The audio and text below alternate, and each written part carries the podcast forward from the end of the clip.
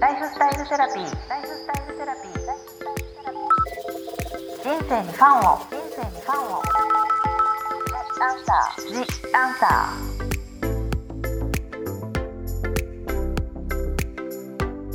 こんばんはワニブックス書籍編集長の青柳ゆきですライフスタイルセラピー今回も引き続き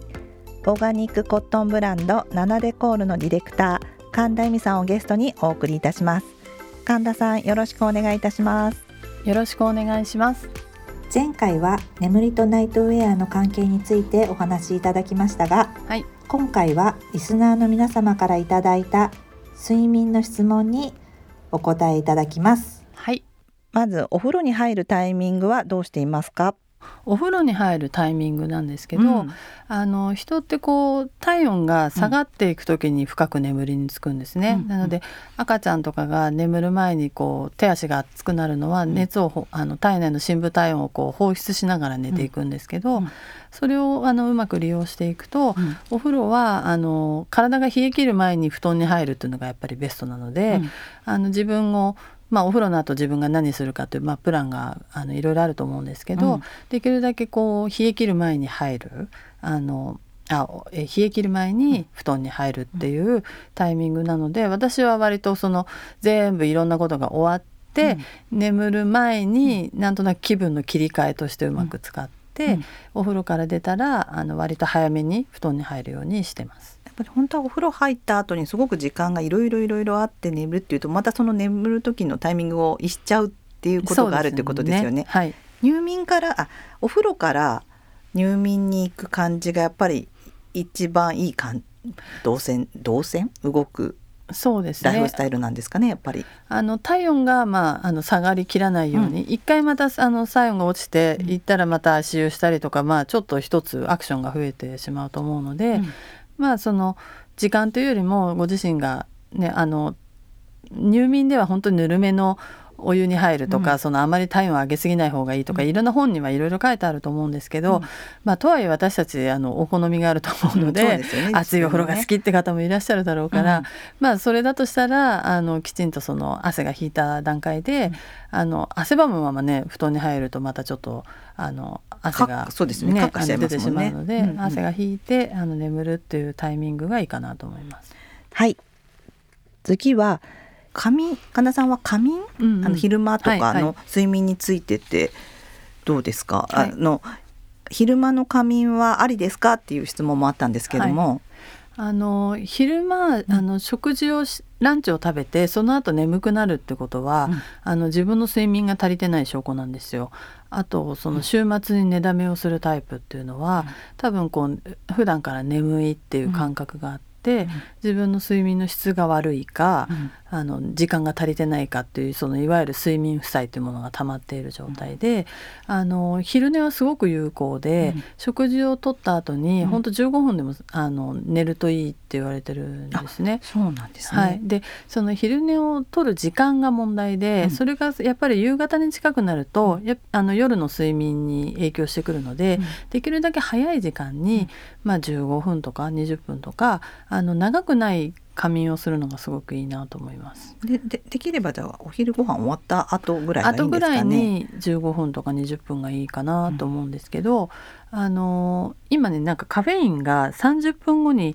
覚醒する作用が出るとかって今エビデンスが出てきているので、うんなんかあの睡眠の先生とかはあの昼寝の前うにんコーヒーを飲んでうん寝るとちょうど30分ぐらいで目覚めがいいって言ってました。なるほど。ちょうど仮眠を考えての30分前のカフェイはい。ンを取る はい。摂取、そうすると30分後ぐらいにふっと起きるから。起きやすくなるっていうあの話も聞いたことがあるんですけど、うん。あのやっぱりそこでちょっと眠りのなんていうんですかあの貯蓄をしていくってことによって、まあ、夜またあの眠、まあ、夜が眠れないと困るので本当に早い時間ですね。でしかも短時間で、はい、ただその、えーと、時間も長くなると本当に深い、ね、眠りに入ってしまうと、うん、あのやっぱりこう起きづらくなってくるんですよ。もしかしたら1時間で起きなきゃいけないかもしれないけど、うん、起きた時に頭がぼーっとしたりとか、うん、逆に、はい、自分のモードがもう深い眠りに入ってくるところをまた起き出して仕事をしたりするのってすごくストレスだと思うので、短い時間にとどめておくのはポイントかもしれないですね。パちょっと出ちゃちょっと電車の中で寝ちゃったぐらいな雰囲気がいいんですねじゃあ、はい、ちょっと寝てパッと起きれるようなのがじゃあでもできれば取れたら取った方がいいんですね。そうですねあの眠いってことは足りてないので、うん、あの取った方がいいと思います。なるほど。はい、ありがとうございます。はい、はい、次に、え寝る前の飲み物についてはいかがでしょうか？あの水分って割とこう私たちの体調を司るすごくポイントじゃないですか。であの水分が取りすぎると内臓に負担がかかっていろんな持病が増えたりとか、うん、あの水分が少ないとじゃあ今度便秘になったりとか、いろいろあると思うんですけど、ね、はい、うん、なので水分はあのあんまり夜には逆に取らないようにしていて、まあ、あのそれって例えば、えっと、お食事の味付けとかにもあの紐づいてくると思うんですけど、うん、例えば昔って多分外食が多かったりすると塩分があのおのずと増えていて、うん、それでじゃああのお酒を飲んだりお茶を飲んだりこう惰性で、うん、あのいろいろこう過ごしていたところが一回リセットされて、なので家ではなるべくこうお塩のあの使い方を気をつけてあの塩分があの多くならないようにするとおのずと水分をそんなに取らなくても済むようになってくるのでもともとその食べ物の話になりますけどあんまり塩分を取らないようになこう生活を心がけてる。はい、でそうすると、まあ、おのずと水分もちょっと減らしていけるので、うんうんうん、それで夜はあんまり水分はその多くは取らないようにはしてます。うん、はい。次は眠る時の靴下はどうしてますか？とのことなんですけれども。はい。私はソックスが大好きなので、うん、あの履いて寝てるんですね、うん、なのでナナデコールではあの足首にこう締め付けがないあのよくソックスって後になると思うんですけど、それってこうむくみを滞りであの血流が悪くなってしまうので、あのその後がつかないようなこう履き口がゆるっとしたものばかりを出してるんですけど、あの女性はやっぱりこう冷えやすかったりとか、あの特にね、足先って冷えてしまうことが多いので、うん、あと足首も冷えますよね、うん、なんか首はね冷やしちゃいけないって言いますもんね、はい、首という首首と手首と足首ですね。冷やしちゃいけないって、はい。なのであのあとそのえっ、ー、とお風呂の後足先が出てるとちょっと冷えやすい感じが私はあるので、うん、あのソックスを履いて寝ています。であの足先が冷えてるとやっぱり眠りがあの寝つきが悪くなると思うので、うん、あのそういうちょっと自分が冷えやすいとかその体調を見ながらであの例えば更年期の時期なんかだと、ちょっとホットフラッシュがあって足が熱いっていう方もいらっしゃるので、うん、やっぱり自分の体を観察してあの本当に冷えないようにするっていうことと、まあ、熱がこもっていたらそれを上手に放出するっていうので、うん、あの使い分けたらどうでしょうか？じゃあ花さんは靴下は履いて履いてます。途中で脱げたりしますか？あの暑い時は勝手に脱ぎます、うん、それ脱ぎやすいかも。そうですよね。だってあのゆるっとして。るとしてるから、はい、それはそれで体温がね自分が暑いと思ったから勝手に脱げていくっていう、はい。はい、もう自分が心地よくあのなんていうんですキープできるためのツールじゃないですか、うん、洋服とかそういう小物とかで、うん、でナノイコーだとあの 3P ソックスっていう内側がパイルでふかふかのソックスがあって、うん、まあ、みんな大好きなんですけど、それを履いてます。あと他に何か睡眠グッズで神田さんが使っているアイテムなどありますか？あとはアイマスクを愛用してるので。アイマスクね、はい、なんかアイマスクされてない人もいるしあのやってみたらすごい良かったって人もいますけどナナデコールではね昔からありますけどアイマスクの使用の仕方とか良さとか教えてもらえますか、はい、アイマスクはあのもともとは遮光のためにあの光を遮るためにするんですけど、うん、ナノデコールのアイマスクってちょっとこうあの中綿が入っていて遮光の効果はそんなにはないんですけど、うん、あのふわっとしてこう、まあ、全部手縫いで作っているので。うん、あの柔らかいんですよ。でそれがこう目元にくると、まあ、この大体チャクラの場所がなんかふわっと包まれるのでさっきのその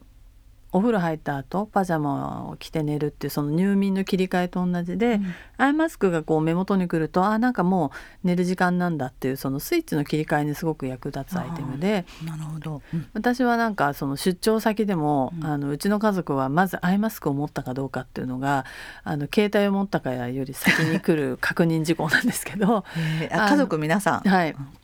なのであの例えば前だと出張が多くても必ずアイマスクさえあればなんかどこのあのホテルでも自分の世界に入れたりするので、なんかあのナナデコールのおかげさまで、あのあんまりホテルの質が気にならなくなりました。ああもうあとあのアイマスクしちゃうともう見えないですもんね、はい。そこで自分の世界にグッと入ってこれるってありますもんね。はい、なのでその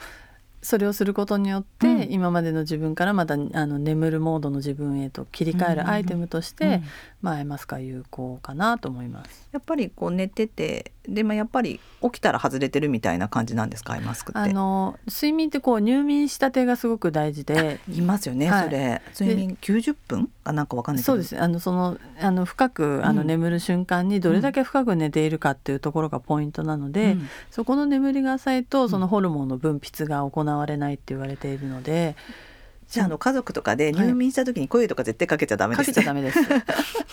絶対に寝たなと思った時のまあそこでどこ,、どこまでも深く眠れると、うん。まあ、結局成長ホルモンが分泌されるのでそれが疲れが取れたりとか、うん。細胞が修復されたりとか、うん。まあ、あのポジティブな要素はそこであの入れ替わると思うんですけど。入眠がの本当に最初の深くなるまで、はい。まあ、人によって時間はねあれですけどね。が大事。はい、なのでそこで、まあ、アイマスクをしてあの深く眠れるっていうことはすごく大事ですしあの、まあ、結局そこで深く眠れてたら私たちがあの手に入れたい成長ホルモンというものが、うんあのある程度は分泌されるっていうことなので、うんまあ、朝取れてても私はいいかなと思います。確かに寝る時本当に今でもお話聞くと寝るタイミングとか寝る